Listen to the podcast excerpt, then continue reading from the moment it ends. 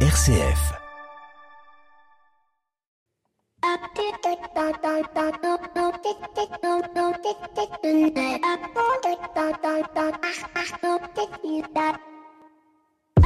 Bonjour à toutes et à tous. Alors que je finalisais la préparation de l'émission de cette semaine autour de la CSRD et que je me réjouissais de recevoir mes invités dans nos studios parisiens, voilà que mes plans se heurtent à un obstacle inattendu, ou pas d'ailleurs, une grève de la SNCF qui commence, comme par hasard, au milieu des vacances. Je crierais presque au complot. Un événement qui, au-delà de ces désagréments immédiats, nous amène à réfléchir à la suite de la déclaration du Premier ministre Gabriel Attal sur cette question sociale de l'équilibre entre droit et devoir. Une réflexion intéressante qui, je crois, n'aurait pas déplu à Robert Badinter qui nous a quittés cette semaine et auquel j'ai envie de rendre aussi hommage. Le droit de grève qui est bien ancré dans notre culture rappelle l'importance de pouvoir revendiquer et de chercher à améliorer ses conditions de travail mais à ce droit, comme tout droit d'ailleurs, s'accompagne un pendant, souvent moins mis en avant, c'est celui du devoir. Le devoir en ce qui nous concerne ici, c'est le devoir de travailler. Ce devoir n'est pas seulement une obligation personnelle ou morale, mais une responsabilité collective essentielle au bon fonctionnement de notre société. Cette grève nous confronte donc à une réalité complexe où droit et devoir s'entremêlent les uns avec les autres. Comment concilier ces deux aspects, parfois en apparence contradictoires? Une question qui mérite une réflexion approfondie car elle touche à l'équilibre même du contrat social.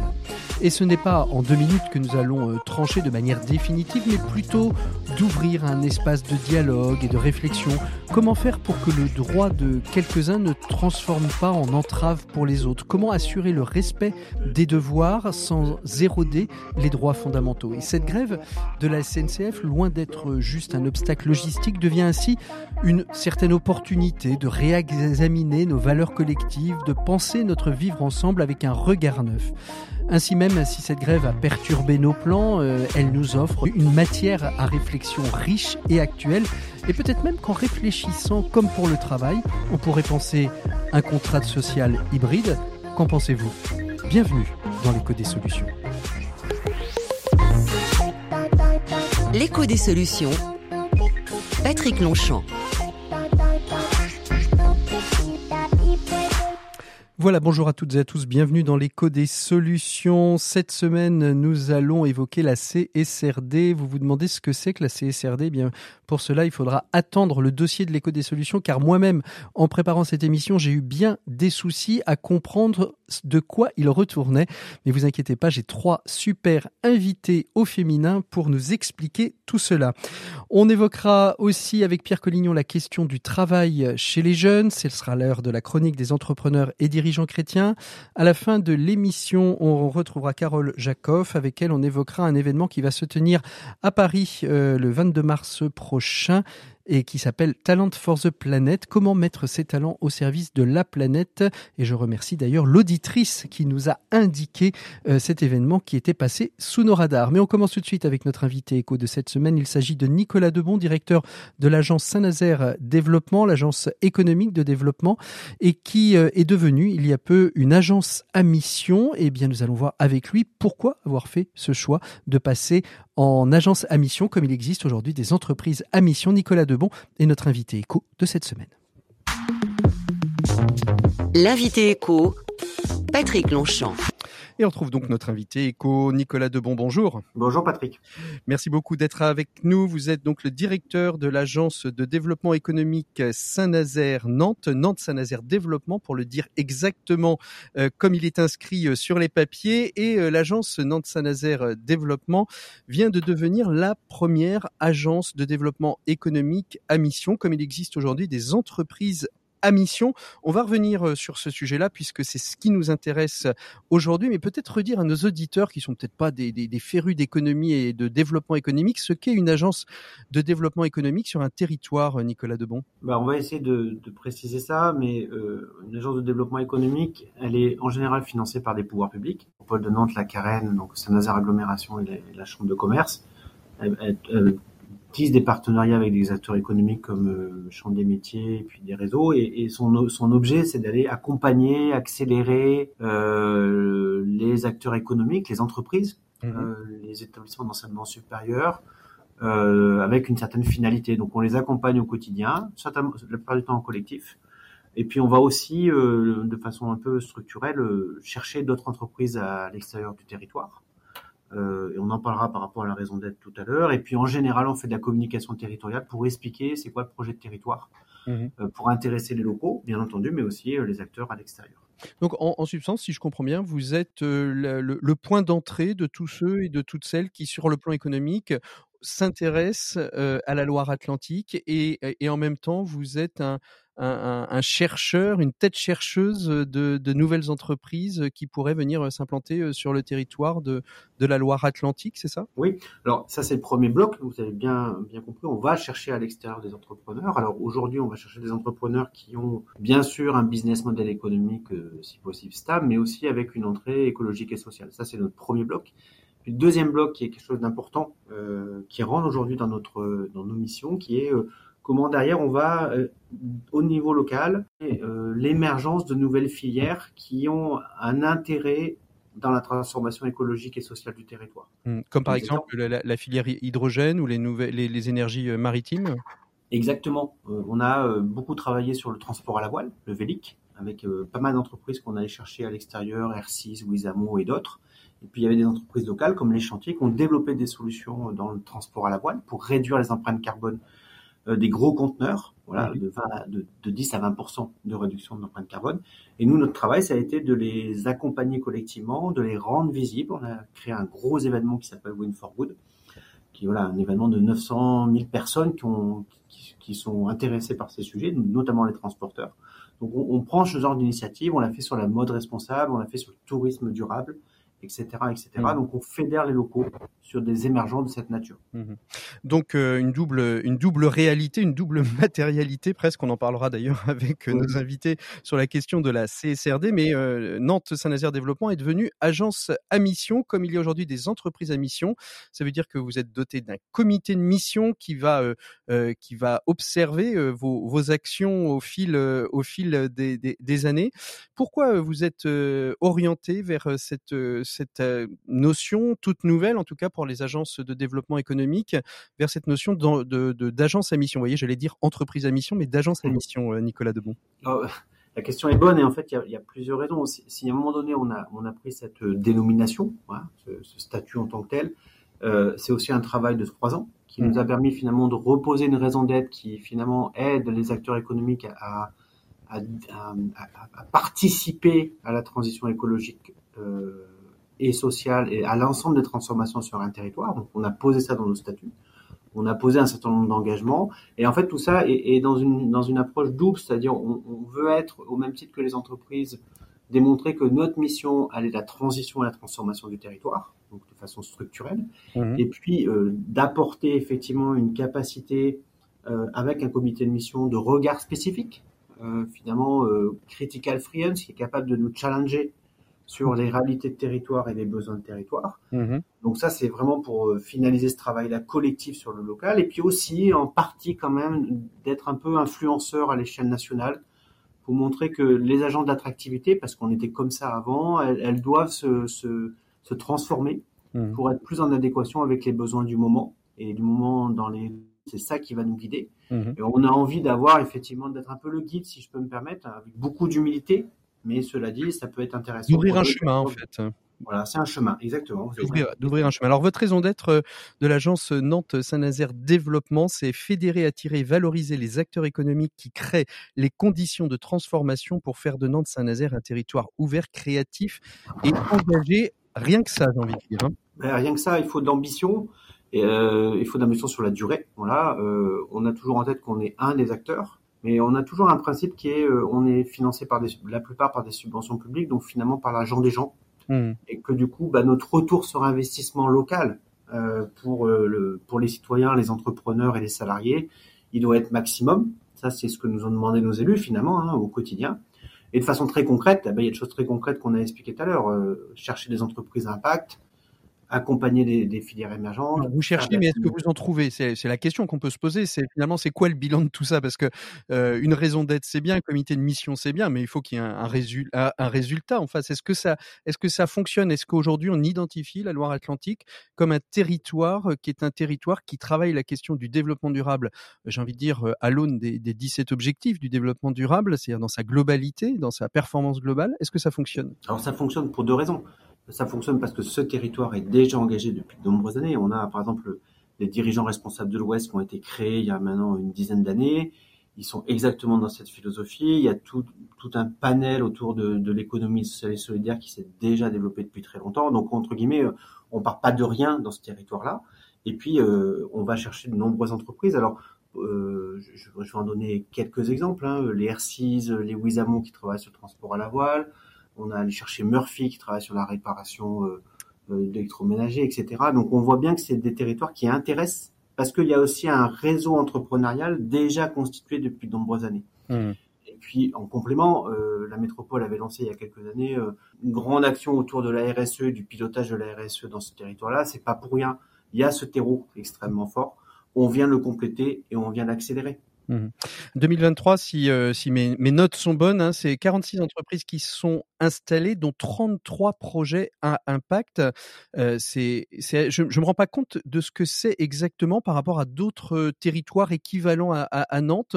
C'est plutôt des, chiffres euh, importants. Alors, euh, on fait vraiment un choix, nous, de ne pas forcément accompagner du volume, puisqu'en fait, ce ces territoires vont bien encore. Hein, euh, euh, Nantes et Saint-Nazaire, avec des taux de chômage qui sont relativement bas. Donc ces territoires vont bien.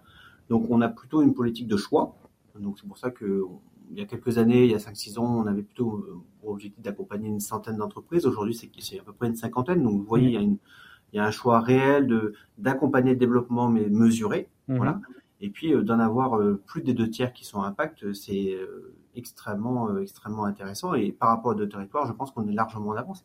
Et surtout, c'est que c'est la stratégie des élus, qui soient politiques ou entrepreneuriaux. Hmm. C'est un choix qu'ils ont posé en disant on va chercher une majorité d'entreprises de cette nature-là. Ailleurs en France, c'est pas le cas. Hmm. Voilà, donc c'est du coup une vraie singularité de plan d'action et de volontarisme. Pour terminer, Nicolas Debon, c'est quoi la, la, next tape, la prochaine marche euh, pour euh, l'agence de développement euh, Nantes-Saint-Nazaire? On, on, passe un cap puisque nos statuts ont changé, notre manière de gouverner l'agence et donc son plan d'action est nouveau. Voilà. On va aussi ouvrir à d'autres partenaires. Ça, c'est la next step. Euh, au Grand Port Maritime, à Nantes Université euh, et à 5-6 réseaux, dont les échos solides, pour ouvrir notre gouvernance et pour que, entre guillemets, notre plan d'action soit encore plus en adéquation avec les besoins de territoire. Mmh. Donc c'est ça notre next step, c'est on doit coller au territoire et notre nouvelle gouvernance va nous aider à le faire de plus en plus pour être plus pertinent. Les auditeurs le savent, j'aime beaucoup les objectifs du développement durable et le 17e en particulier sur les alliances et les partenariats. J'ai l'impression que vous êtes plutôt dans cette démarche-là finalement. Travaillons tous ensemble, associatifs, mmh. académiques, euh, entreprises, euh, politiques publiques, pour pouvoir euh, développer durablement le territoire de Loire-Atlantique. Bah, c'est pour moi et pour beaucoup d'autres, mais pour nos élus en particulier, mais pour moi aussi l'une des conditions de réussite dans le moment. Voilà, on peut pas faire autrement. Puis c'est un peu l'ADN de l'Ouest aussi. Voilà. Merci beaucoup Nicolas Debon d'avoir été notre invité éco de cette semaine. Nous on retrouve tout de suite Pierre Collignon pour la chronique des entrepreneurs et dirigeants chrétiens. Cette semaine, il nous parle de la place des jeunes dans le monde du travail. Pour une économie du bien commun, la chronique des entrepreneurs et dirigeants chrétiens, Pierre Collignon. Et on retrouve Pierre Collignon pour la chronique des entrepreneurs et dirigeants chrétiens. Bonjour Pierre. Bonjour Patrick. Heureux de vous retrouver. Pour une fois, nous sommes de visu et il faut le souligner parce que nous sommes très souvent à distance l'un de l'autre. Mais là, nous nous sommes retrouvés dans votre bureau à Angers, à l'IRCOM. Alors, la chronique des entrepreneurs et dirigeants chrétiens, cette semaine, vous la consacrez à la question de l'emploi des jeunes. Un problème récurrent qui ne trouve pas de solution, semble-t-il. Bah, la tendance n'est effectivement pas très bonne puisque le taux de chômage est de 7,5% de la population active et accuse une hausse de 0,4 points fin 2023 par rapport à la même époque en 2022. Même si ce chiffre demeure nettement en dessous de son pic du mois de mai 2015, donc vous voyez c'était il y a longtemps, où il était à 10,5% de la population active, la dynamique semble s'essouffler. Alors la tendance est-elle la même pour l'emploi des jeunes? Là, c'est clairement plus grave. Les fameux nets vous savez, acronyme, euh, cet acronyme anglais qui signifie ni emploi, ni en, ni en emploi, pardon, ni en formation, représente 12,5%. Je vais peut-être la refaire celle-là. Là, c'est clairement plus grave. Les fameux euh, NET, acronyme anglais pour ni en emploi ni en formation, représentent 12,5% des 15-29 ans et sont en hausse de 0,2% par rapport à l'an passé. Ce qui est étonnant et inquiétant à la fois, c'est que ces dernières années ont été plutôt bénéfiques pour le marché du travail et que comparativement, la France a vu son taux de chômage tomber de près de 1% avec la création de plusieurs centaines de milliers d'emplois. Logiquement, les plus jeunes auraient dû en bénéficier. Alors comment est-ce qu'on explique ce problème? Eh ben, les causes objectivement sont à la fois multiples et complexes. Elles s'expliquent notamment par un décalage entre les formations et les attentes des entreprises en matière de compétences professionnelles. D'ailleurs, on voit bien que le chômage touche plus les jeunes non diplômés que ceux issus d'un parcours de formation. L'enseignement professionnel est souvent jugé trop difficile d'accès pour les jeunes non qualifiés. Or, un jeune actif sans qualification a particulièrement besoin d'être suivi et aidé financièrement mais aussi administrativement pour trouver une formation ou un emploi adapté. Alors je sais que les EDC ont une vraie politique de soutien et de développement d'écoles de production. Est-ce que finalement c'est une solution? Oui, bien sûr, et, en signant un partenariat avec la Fédération nationale des écoles de production, la Fondation des EDC a pris un engagement fort. Son souhait est de soutenir, vous le comprenez, le développement de ce type d'école qui accueille des jeunes décrocheurs pour les former humainement et professionnellement dans des structures adaptées afin qu'ils deviennent des professionnels autonomes et responsables. Et est-ce que les résultats sont au rendez-vous, Pierre? Oui, les résultats des écoles de production parlent d'eux-mêmes. 91% des élèves obtiennent le CAP, 100% de réussite au bac pro, et mieux encore, chaque élève en fin de scolarité reçoit 5 à 6 offres d'emploi en moyenne. Ces chiffres sont éloquents, mais ils ne doivent pas nous empêcher de nous poser la question en tant qu'employeur, la question de savoir ce que nous faisons pour favoriser l'insertion des plus jeunes.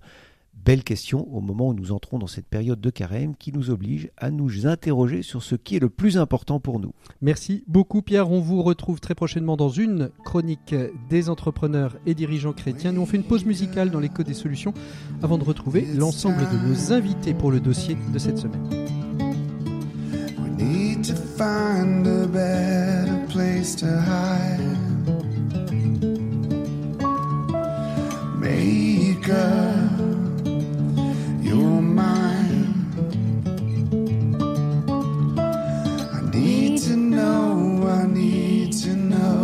tonight.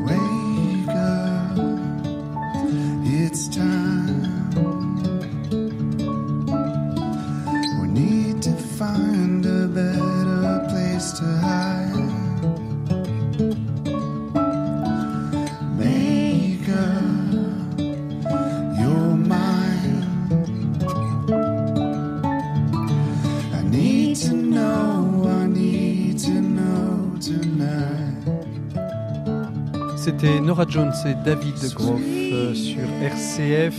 On retrouve tout de suite les invités du dossier de l'écho des solutions.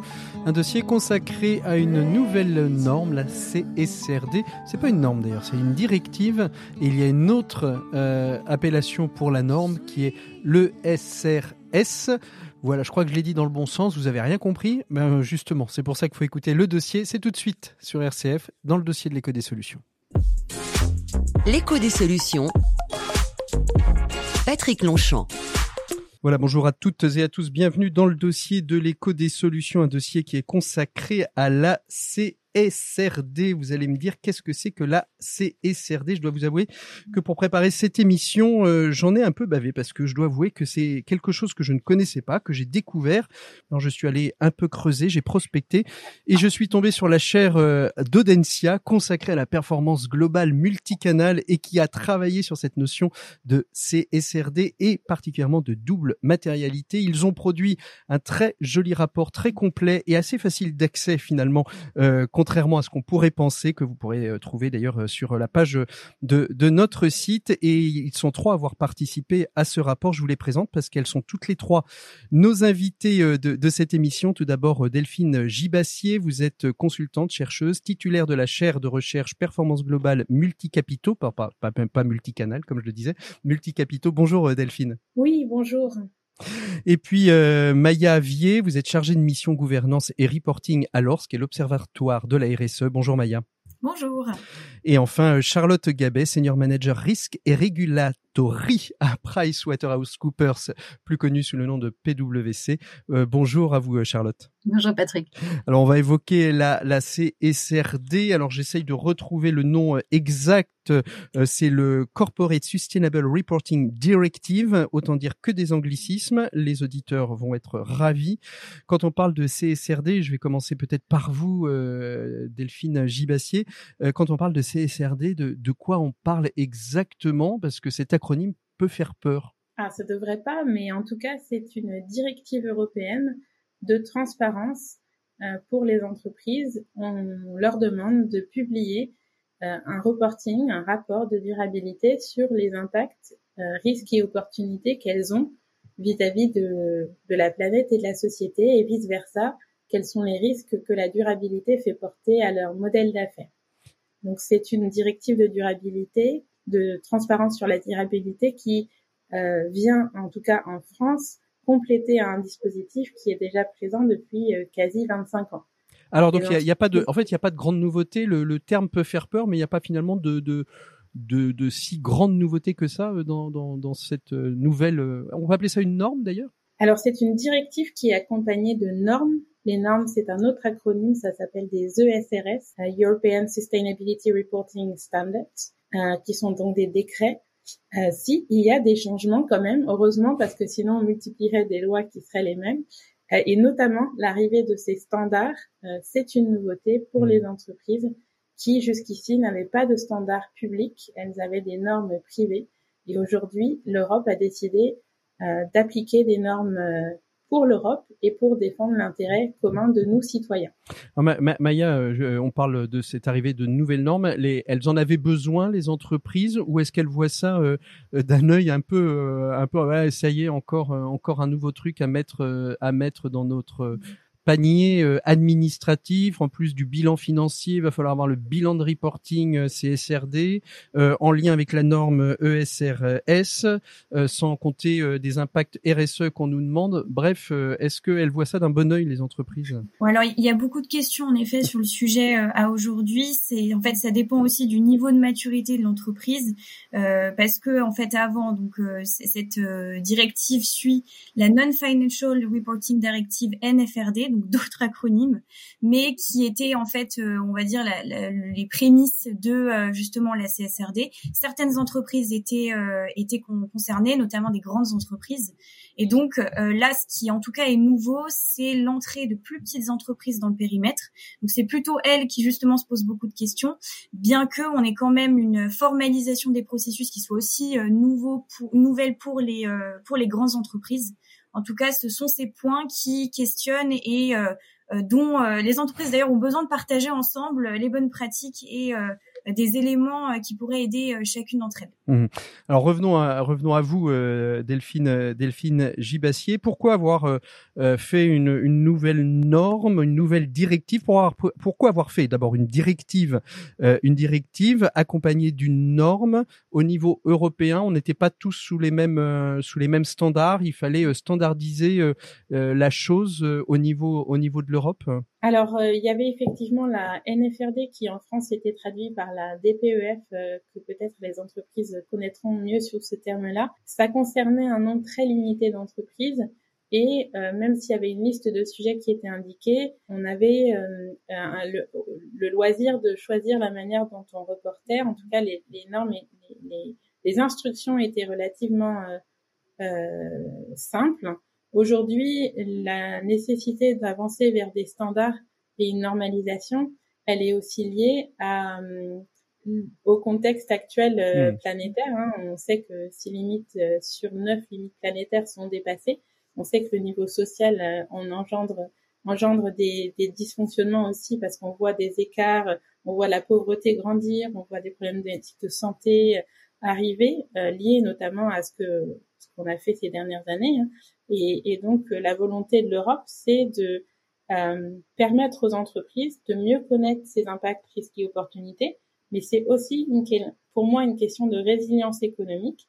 C'est aussi une question euh, d'aborder où est-ce que les flux financiers demain seront mis. Mmh. Et c'est important aussi pour l'Europe. C'est aussi une mesure quelque part de protection. C'est plus on sera en avance sur les questions de durabilité, et plus on sera résilient économiquement aussi pour le futur. Mmh. Alors la, la, la CSRD, euh, on l'a vu, c'est une directive donc qui va imposer à partir de 2025 puisque c'était en 2024 et puis euh, voilà, c'est un peu comme à chaque fois quand il y a une directive, on la repousse un petit peu parce qu'on s'aperçoit que finalement euh, tout le monde n'est pas tout le monde n'est pas n'est pas totalement prêt. donc 2025, les entreprises vont devoir mettre en place ce reporting, je vais dire non financier, sociétal, environnemental. Ça, ça, ça veut dire que c'est pour toutes les entreprises un peu comme euh, la RGPD ou est-ce que euh, ça va être euh, ça va être graduel cette obligation de reporting? Alors elle est graduelle. les plus grandes entreprises sont concernées dès cette année, hein, 2024. La grande majorité des ETI dont on a parlé, dont Maya a parlé, c'est plutôt 2025. Je fais, la grosse maille parce qu'il y a quand même plein de petites options et de petites choses à regarder.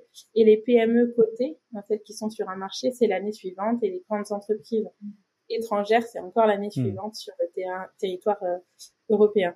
En dehors de ça, la Commission a quand même entendu euh, euh les petites et moyennes entreprises quand même, parce que c'est elles qui sont euh, majoritaires sur nos territoires. Hein.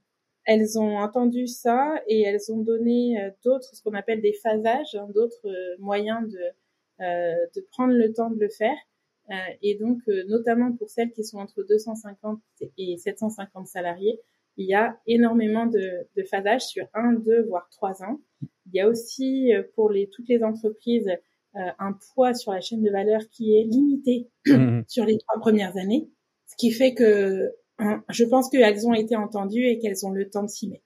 Charlotte, justement, je voulais vous donner la parole et euh, vous me faites signe que vous voulez réagir justement à ce que disait Delphine. Qu'est-ce qui vous fait réagir euh, dans, dans, dans ce que dit Delphine?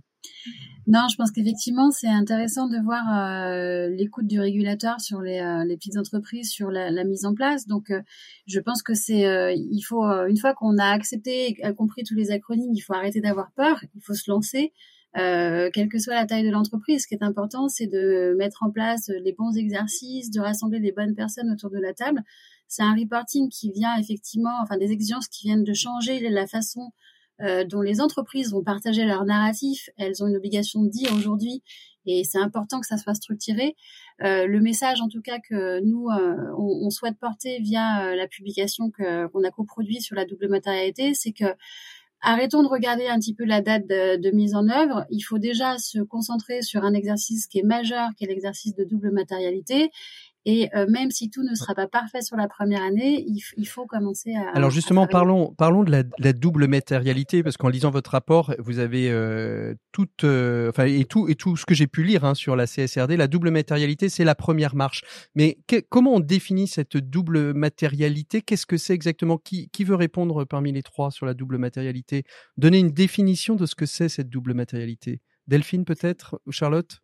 Ouais, je vais, je vais, je vais y aller avec plaisir. Alors, euh, Charlotte. on, on, est toutes les trois, on baigne dans le sujet depuis euh, depuis euh, quasiment deux ans maintenant, et c'est un concept qui qui était assez peu connu il y a quelques années, mais qui maintenant aujourd'hui s'entend assez facilement dans les entreprises.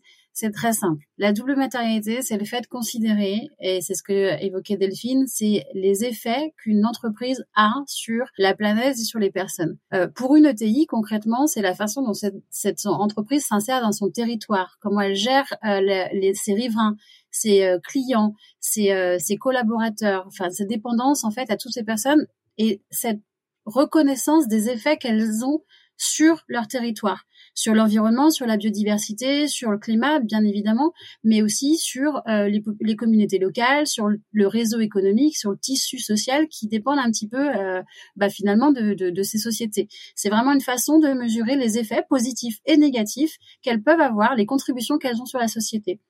Et au regard de ça, ce qui est une approche relativement nouvelle euh, pour les entreprises, c'est aussi intéressant de se poser la question quelles sont leurs dépendances, quels sont les risques par rapport euh, aux ressources naturelles, par rapport aux personnes, par rapport aux réglementations, par rapport aux exigences des différentes parties prenantes? Comment mettre en place un dispositif pour capter euh, justement ces effets-là? Mmh Donc la double matérialité, c'est vraiment euh, une façon d'avoir une, une considération de global de son écosystème en étant conscient des effets positifs et négatifs qu'on euh, peut avoir, qu'une société peut avoir sur euh, sur la société, et inversement, ben être aussi réaliste de ses dépendances, de ses enjeux, pour à terme, et c'est vraiment l'objectif euh, de cet exercice, c'est faire évoluer son business model, son modèle d'affaires, sa façon de travailler pour répondre au mieux mmh. aux limites planétaires, à la réalité économique, et puis s'adapter et rendre son business le plus résilient, comme Delphine le précisait. Alors, Maya, vous êtes euh, chef de chargé de projet et chargé de mission à l'ORS, l'Observatoire de la RSE. Est-ce que vous êtes vous allez être obligé de changer votre nom, Observatoire de la CSRD Est-ce que la RSE n'est pas en train de mourir dans un nouveau euh, un nouveau concept, une, nouvelle directive qui finalement va venir euh, faire exploser d'ailleurs on parlait de talent on va parler de talent de force de planète à la fin à la fin de cette émission, mais faire finalement complètement muter les directions de la RSE vers d'autres des des métiers complémentaires pour, par rapport à, cette directive SCSCRD. Je vais y arriver. Oui, oui, tout à fait. Je ne pense pas qu'on deviendra observatoire de la CSRD. En tout cas, à date, on considère plus que la CSRD est un pan justement de la responsabilité sociétale des entreprises.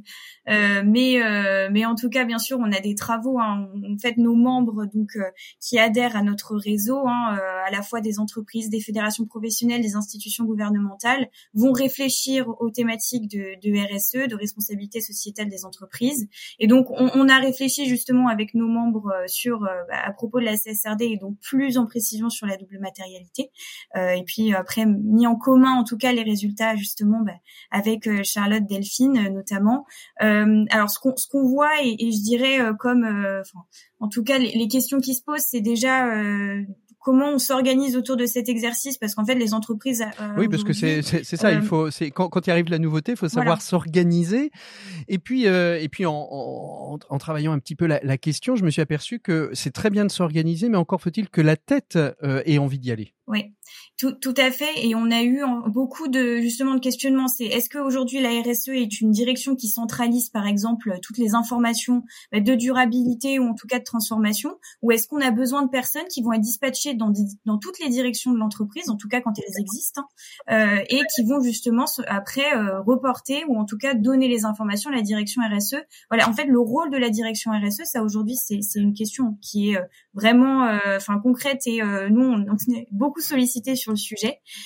aussi toute la question du, des moyens, c'est-à-dire jusqu'où est-ce que, enfin la disponibilité à la fois des moyens, donc financiers, humains, techniques, et puis également je, je, tout ce qui est recrutement et compétences. Ça c'est vraiment un point aussi. Alors on tente de travailler dessus, mais à la fois donc avoir les compétences disponibles au sein de l'entreprise et sinon bah, cartographier celles dont on va avoir besoin, euh, que ce soit sur toutes les thématiques, parce qu'en tout cas là aujourd'hui euh, cette euh, directive couvre une des thématiques extrêmement larges, bien sûr, qui sont toutes relatives en tout cas aux piliers sociaux, environnementaux de gouvernance des entreprises. Donc il faut trouver les personnes qui pourront répondre à ces questions-là et apporter des éléments et bah à, terme pour transformer l'entreprise. Charlotte Gabet, est-ce que euh, en, plus d'être une, une, directive euh, avec avec des normes, est-ce que finalement euh, le comprendre comme étant un levier de performance aussi de l'entreprise, euh, c'est peut-être ça l'angle d'attaque pour faire comprendre aussi l'importance de, de cette de cette directive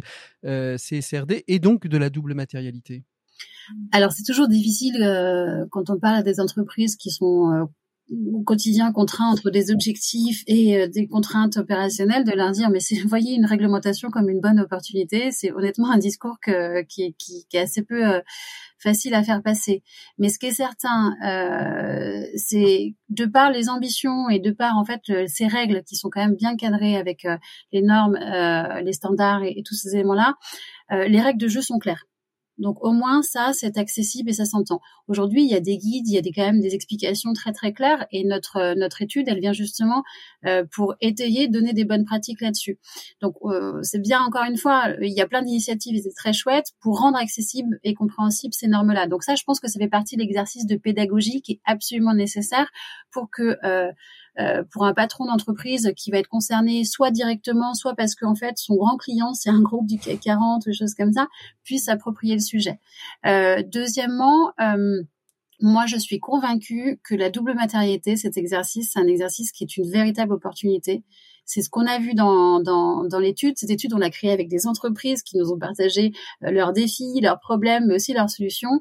Et, euh, et si je si je résume euh, un des points clés de ce qu'on a retenu, c'est qu'on est vraiment sur un objet, sur un sur un projet collaboratif. On est vraiment sur un exercice qui permet à des financiers, des personnes de la RSE, de la stratégie, des risques, de, de se parler, parler des mêmes choses et d'avoir une vision commune mmh. euh, afin de, de, de désiloter pardon les fonctions et vraiment de voir ensemble euh, vers où euh, l'entreprise oui, parce qu'on parle, on a parlé beaucoup dans, dans, cette émission, on en parle un peu moins maintenant des fameuses entreprises euh, libérées qui avaient déciloté les, les services. On a l'impression que euh, ce, cette double matérialité, l'arrivée de la CSRD, pardon, euh, l'arrivée de la CSRD vont, vont permettre cette transversalité, cette obligation de transversalité finalement, euh, et, et, et, obliger à déciloter le côté pyramidal, le patron, les directions. on est obligé de se parler avec cette double matérialité. Hein. C'est certain, et peut-être que Delphine, tu veux rebondir sur euh, l'objectif aussi de la CSRD plus largement, mais ce qui est sûr, c'est que avec cette vision double, avec cette considération des impacts et des risques, le temps long, le court terme, euh, l'idée c'est vraiment d'être cohérent. Euh, et de faire se parler des éléments qui ne se parlaient pas aujourd'hui, à savoir un reporting financier qui est orienté que sur la performance financière, sur des bilans comptables assez classiques. On sait mesurer des flux financiers. C'est plus compliqué de faire de faire parler de la biodiversité, euh, de la prise en compte de l'intérêt général euh, face à ces à ces à ce reporting mmh. financier classique. Et c'est bien l'objectif. Et la double matérialité, c'est pour ça que c'est important parce que c'est le premier euh, première étape pour se faire parler les deux visions et de fixer les règles du jeu et le périmètre en fait de jeu euh, du reporting. C'est ce que j'ai posé que, la question à, Delphine, c'est par où on commence euh, pour pouvoir mettre mettre en place tout ça? C'est quoi c'est quoi les, premières choses à faire? Je pense qu'il y a deux étapes indispensables pour commencer la CSRD et commencer la double matérialité ou peut-être trois. Euh, obtenir euh, la possibilité de parler à la gouvernance et d'embarquer la gouvernance. Euh, c'est un exercice stratégique, c'est pas que un exercice de reporting. On l'a vu à la double matérialité, ça redéfinit des éléments qui sont en fait autour du modèle d'affaires et de la résilience économique et la résilience sociale et environnementale. Donc ça, ça me paraît clé. La deuxième, c'est que euh, les directions financières qui, de manière assez poussive, s'engageaient sur la RSE ces dernières années sont désormais engagées et mm. je ne je vois pas aujourd'hui de projet CSRD sans un binôme alors, je disais... un, au moins un binôme RSE finance. Et peut-être un troisième point que je dirais quand même, c'est euh, on pense se connaître, on pense qu'on connaît l'entreprise, on pense qu'on connaît sa chaîne de valeur, son modèle d'affaires. Moi, je pense que la première chose avant de d'embarquer une double matérialité, c'est de se reposer la question de qui on dépend, de qu'est-ce qu'on impacte, et donc de bien décrire tout ça. Donc, pour moi, les trois premières étapes avant même d'engager le processus, euh, c'est d'avoir le buy-in de la gouvernance, mmh. d'avoir un binôme et euh, de faire l'exercice d'aller euh, peut-être faire des ateliers sur le modèle d'affaires, dessiner sa chaîne de valeur parce qu'on se rend compte oui, parce que n'est pas si bien. Exactement. Et puis parler le même langage parce qu'un financier ne parle pas forcément le même langage que le marketing, que que la RSE. Quand on parle de biodiversité, le marketing va penser emballage, euh, la RSE va penser performance globale et euh, le financier va dire va penser coûts euh, supplémentaires pour dépolluer le site. Donc évidemment, on parle pas forcément toujours le même langage. Il faut arriver à, à, à faire converger. comment vous accompagnez ces entreprises alors, ce Maya? Alors en effet, on a donc à l'ORS, on va à la fois produire aussi des contenus, donc comme on l'a fait là avec notre étude justement, euh, notre livrable sur la, double matérialité. On a aussi un atelier reporting hein, de donc d'échange euh, et de aussi de décryptage donc des normes qui est euh, coporté animé avec un directeur dont les fonctions ou une directrice dont les fonctions portent justement sur les RSE le reporting. Donc justement, ce livrable a été aussi porté par Frédéric Pinglot qui est vice-président performance durable de Schneider électrique, donc euh, une entreprise membre de l'ORS. Euh, et en fait, on va avoir donc des sessions de décryptage avec des experts, donc euh, comme l'autorité des marchés financiers ou l'autorité des normes comptables, qui vont venir présenter voilà ce qui est entendu au, on va dire au niveau de la CSRD, avec des témoignages donc de membres de l'ORS. Et puis, euh, on peut avoir aussi des groupes de travail beaucoup plus thématiques, plus précis, comme on l'a fait avec la double matérialité, et qui vont aboutir sur des euh, euh un livrable concret, enfin une, une, production. En tout cas, vraiment le mode d'action de l'ORS où, l'objectif, c'est vraiment de, de, de, le partage entre membres, de, de faire parler les membres ensemble, mmh. d'être euh, euh, en relation avec les avec des pairs et donc de partager les difficultés, les, les, les réussites, les freins, les motivations ensemble. Euh, et puis nous, on est un espace voilà d'échange. On va plus créer des, des sessions justement, enfin euh, organiser des sessions pour que les membres discutent ensemble et puis inviter des experts euh, mmh. euh comme euh, justement la, la chaire d'Audencia ou PwC. Euh, justement, Charlotte, vous avez été témoin vous de, de, de bonnes pratiques dans les entreprises? Oui, oui, oui. En fait, euh, heureusement, euh, les entreprises n'attendent pas que le régulateur fixe toutes les règles euh, avant de commencer à travailler. Ça, c'est une bonne nouvelle. Juste avant ce point-là, je voudrais quand même aussi revenir sur l'intervention, le rôle des associations mmh. professionnelles qui me semble clé pour accompagner ces questions-là. On a l'IFSI aussi, c'est l'Institut français du contrôle interne, de l'audit et du contrôle interne, qui nous, accompagne, qui nous a accompagnés sur ce projet et qui travaille depuis quelques années avec Audencia et PwC, justement sur le changement des pratiques du côté contrôle interne, risk management et audit interne, on va dire mais pourquoi ces populations s'occupent de RSE Parce qu'en fait, ils ont compris aussi que si on veut être transparent, bah, il faut le mesurer et ce qu'on mesure, il faut le contrôler. Donc, euh, c'est vraiment important que les différents métiers, comme on a dit, se parlent au sein des entreprises, mais aussi que les associations professionnelles qui accompagnent ces personnes-là euh, s'engagent là-dessus. Et les bonnes pratiques euh, qu'on a pu identifier euh, dans cette étude, elles sont, elles sont variées, elles sont vraiment ce que j'apprécie dans le résultat de cette étude, cette, cette étude, cette publication, c'est que on a identifié des tips qui sont de l'ordre du bon sens, euh, vraiment des trucs très basiques, mais qui finalement, euh, bah, parfois on a des, grandes sociétés qui sont passées à côté, qui se disent ah oui c'est vrai, j'ai peut-être pas embarqué telle personne, j'ai oublié ça, tel un tel. Donc il y a vraiment le qui embarquer, sur quel moment, comment préciser. Il y a aussi des questionnements sur parce qu'il n'y a pas de solution parfaite qu'il faut garder en tête, c'est que la double matérialité, c'est un exercice qui est fixé par des règles, mais qui du coup a une, est dépendant d'une singularité forte. Euh, chaque entreprise peut adapter certains éléments. Il y a mm. des éléments indispensables, comme Delphine l'évoquait, euh, considération, modélisation de la chaîne de valeur, euh, prise en compte des, dépendances, considération du temps long. Après, le comment, ça reste à chacun de le faire. Et mm. c'est là qu'on peut avoir des tips un, peu vraiment très efficace. Mais après, euh, ce qui fonctionne chez un ne va pas forcément fonctionner chez d'autres. Faut tester, faut faut faut s'enrichir. Et euh, et je suis contente des résultats qu'on a fait avec cette étude, mais je suis sûre qu'on reproduit la même chose dans deux ans, on n'aura pas les mêmes tips. Absolument, parce que c'est une matière vivante en fait, la la performance globale. Moi, j'aime bien le, titre de votre chère euh, Delphine, performance globale, parce que je trouve que d'abord c'est la réalité, c'est-à-dire que si on veut être performant dans dans le business tout simplement. Il faut être aussi performant sur la dimension sociétale, sur la dimension environnementale, parce que tout ça, c'est un tout. Et je trouve que d'abord, c'est plus parlant pour les pour les chefs d'entreprise.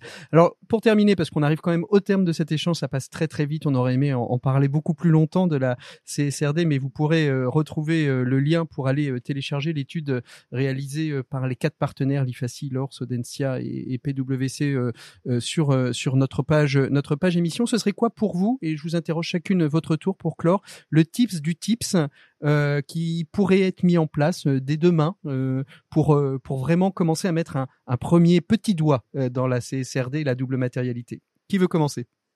Delphine. Pas une question évidente. se former et s'informer.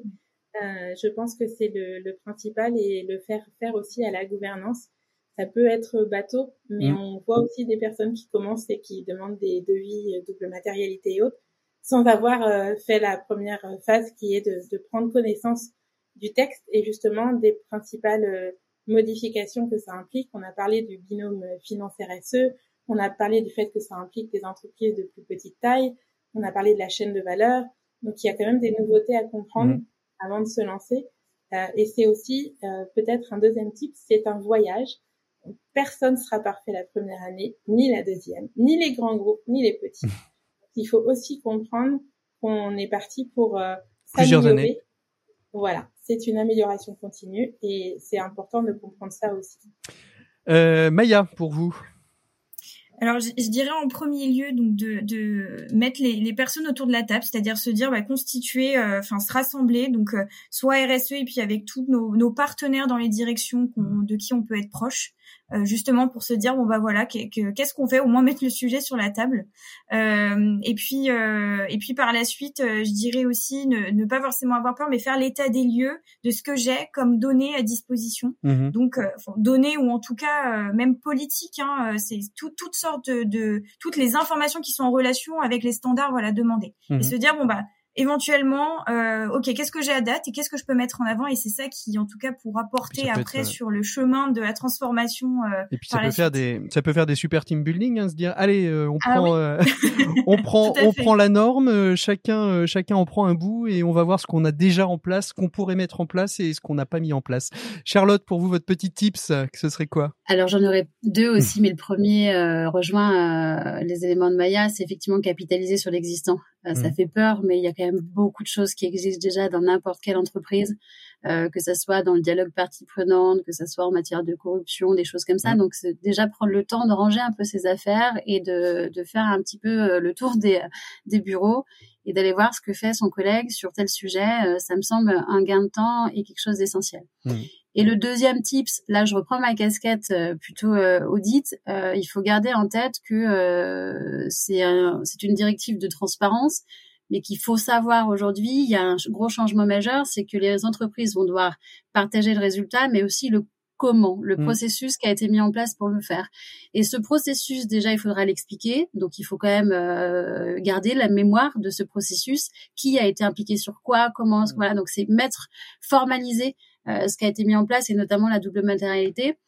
Et en plus, il sera audité par un tiers indépendant ou par un commissaire au compte. Donc, euh, gardez vos documents, gardez vos prises de décision, gardez les traces de, euh, de décisions qui ont été prises par votre directeur général, euh, ah gardez bah, les documents qui ont été eh ben, c'est essentiel. Eh ben, ça va faire des boîtes d'archives en plus, tout ça. Mais ça va faire aussi des emplois en plus parce qu'il y a de nouveaux métiers qui vont apparaître et justement, ça nous fait le lien avec notre invité des 7 minutes pour changer le monde. Il s'agit de Carole Jacob qui va nous présenter un, un salon, une journée qui s'appelle Talent for the Planet. Et je remercie d'ailleurs l'auditrice qui nous l'a euh, souligné parce que je ne l'avais pas vu passer. Donc je suis très heureux. Merci à la communauté des auditeurs de nous aider à construire cette émission. On retrouve tout de suite Carole Jacob pour les 7 minutes pour changer le monde. Merci Delphine Gibassier, merci Charlotte Gabet, merci Maya Vier d'avoir été avec nous. Vous retrouverez ce rapport euh, en, en lien téléchargeable et cliquable sur la page de l'émission à l'émission d'aujourd'hui. Merci à toutes les trois, à très bientôt. Et maintenant nos 7 minutes pour changer le monde. 7 minutes pour changer le monde, l'écho des solutions. Et alors, vous savez quoi? Elle ne s'appelle pas Carole, mais elle s'appelle Karine Jacob. Bonjour Karine. Bonjour. Je vous ai appelé Carole pendant toute l'émission, mais en fait vous appelez Karine et vous euh, vous êtes directrice des événements de AEF Info. Vous portez deux salons, un majeur dont on essaye de parler euh, régulièrement euh, sur sur nos antennes, qui est le salon Pro Durable, et puis et puis depuis quelques années Talent for the Planet. Talent for the Planet, c'est un salon qui essaye de regrouper euh, tous les acteurs 360 degrés euh, du recrutement pour avoir euh, les meilleures têtes ou les bonnes têtes aux bons endroits pour notre planète. Quand j'ai dit ça, est-ce que j'ai à peu près tout dit? Est-ce que j'ai bien pitché le salon, Karine?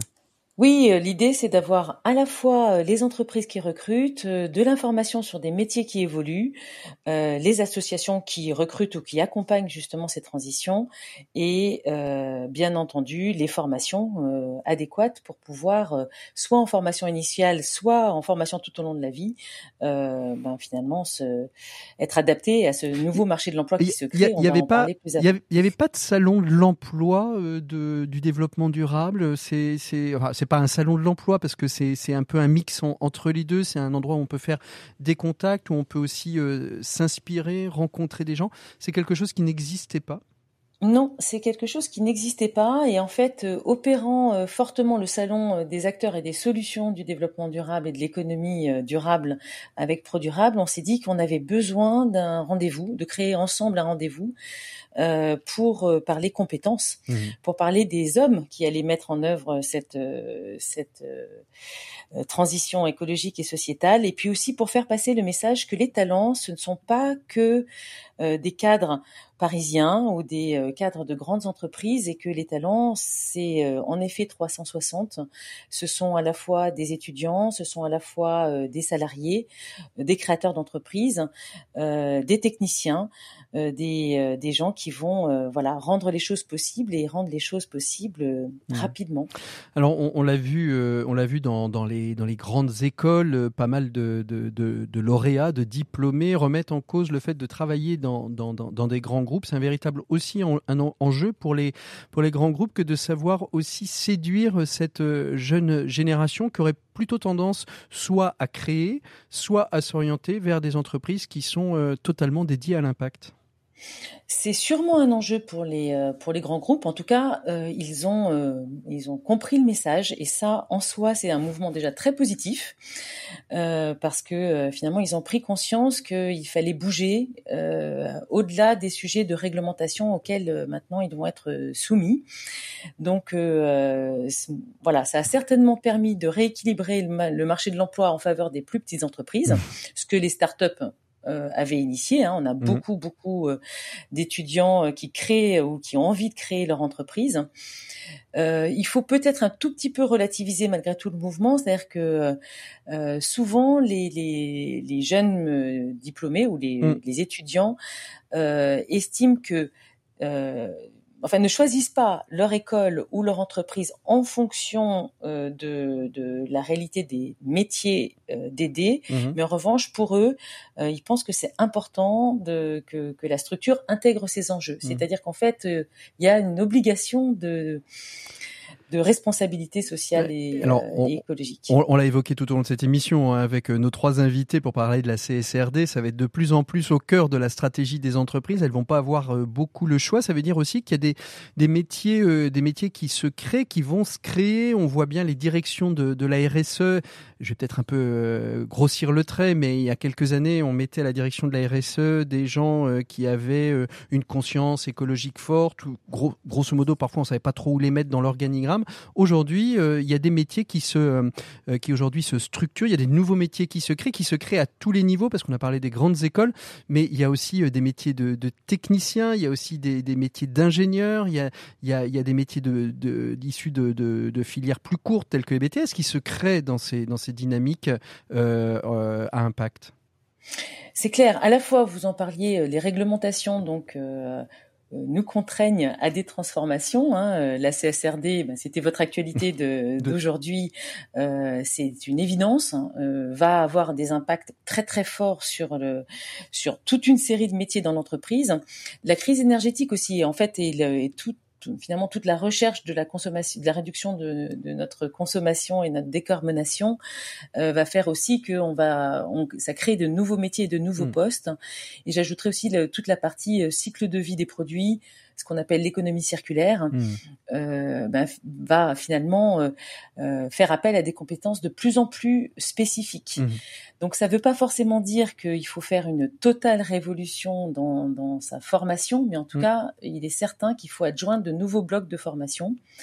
Euh, en termes de, de changement de métier, le Shift Project avait fait une étude, a sorti une étude qui disait que, enfin, qui annonçait que plus de 1 million euh, d'emplois seraient créés pour faire face aux 800 000 mmh. qui potentiellement deviendraient caduques. Et euh, les grands secteurs euh, qui recrutent, bien sûr, sont les secteurs de l'énergie. Hein, sur, je crois qu'on a plus de 300% de, de, croissance sur les métiers de l'éolien. Ça peut être même chose sur l'informatique verte. je crois que c'est 120 120% ou l'agriculture avec la permaculture qui euh, hmm. qui monte en flèche. Enfin voilà, on a on a des à la fois des, des métiers de niche, mais aussi des métiers qui vont être euh, puis, qui vont être totalement transformés. Alors ce sont des métiers de niche. On voit que c'est multisecteur et aussi c'est multi euh, multi compétences parce que parfois on peut avoir tendance à, à orienter ces métiers uniquement vers des métiers de, de, bac plus 5, de doctorat, de master, etc. Qu'est-ce qu'on va retrouver c'est lors de ce salon C'est où, c'est quand et qu'est-ce qui va se passer durant cette cette journée? Alors, c'est au Parc Floral, bien sûr, donc dans un endroit euh, finalement euh, qui est bien pour la planète. Hein. Euh, c'est le 6 mars. C'est donc sur l'ensemble d'une journée à partir de 9h. C'est une entrée évidemment gratuite parce que l'idée c'est d'être vraiment dans le partage. Et on va retrouver une, à peu près 120 exposants euh, là encore totalement euh, multiples, à la fois euh, associatifs, mais aussi des grandes entreprises, mmh.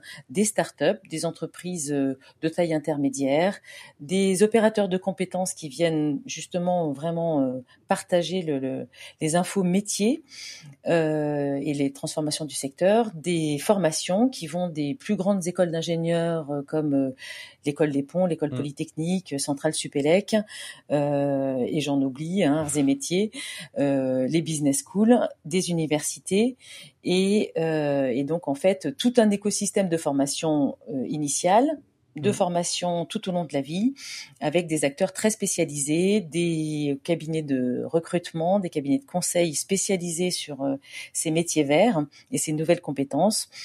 Euh, et, euh, et, une keynote avec Monsieur et une keynote avec Jean-Marc Jancovici pour ouvrir pour ouvrir l'ensemble, c'est ça? Absolument. Euh, le, le, président des shifters, euh, voilà, sera là pour euh, pour ouvrir cette journée et on aura toute une série de conférences thématiques Justement, c'est le minuteur qui nous dit que le minuteur nous dit qu'il est temps que nous nous arrêtions. Et eh ben ça tombe bien parce qu'on arrive au terme de cet échange. On se retrouve euh, nous la semaine prochaine. Merci beaucoup en tout cas euh, Karine Jacob d'avoir été notre invitée des 7 minutes pour changer le monde. Nous on se retrouve euh, la semaine prochaine. Je vous emmène en balade la semaine prochaine, c'est normal parce que c'est les vacances pour une grande partie des Français. Si vous n'avez pas pu prendre le train et que vous êtes resté à Paris ou si vous avez pu le prendre et que vous êtes à Paris, je vous invite à aller avec moi visiter la cité et je vous emmènerai découvrir la très belle exposition L'économie au travers des albums d'Astérix et Obélix. Ça peut faire sourire comme ça, mais je peux vous assurer que c'est une superbe expo. Donc retrouvons-nous la semaine prochaine pour pouvoir le voir, la découvrir avec nos deux invités. On se retrouve aussi bien évidemment en podcast sur rcf.fr tous les vendredis à partir de 17h en avant-première sur la plateforme digitale de RCF et à, 10 et à 14h tous les samedis sur vos antennes respectives. Merci beaucoup à vous toutes et à vous tous de votre confiance et de votre écoute. On se retrouve la semaine prochaine. À très bientôt. Au revoir.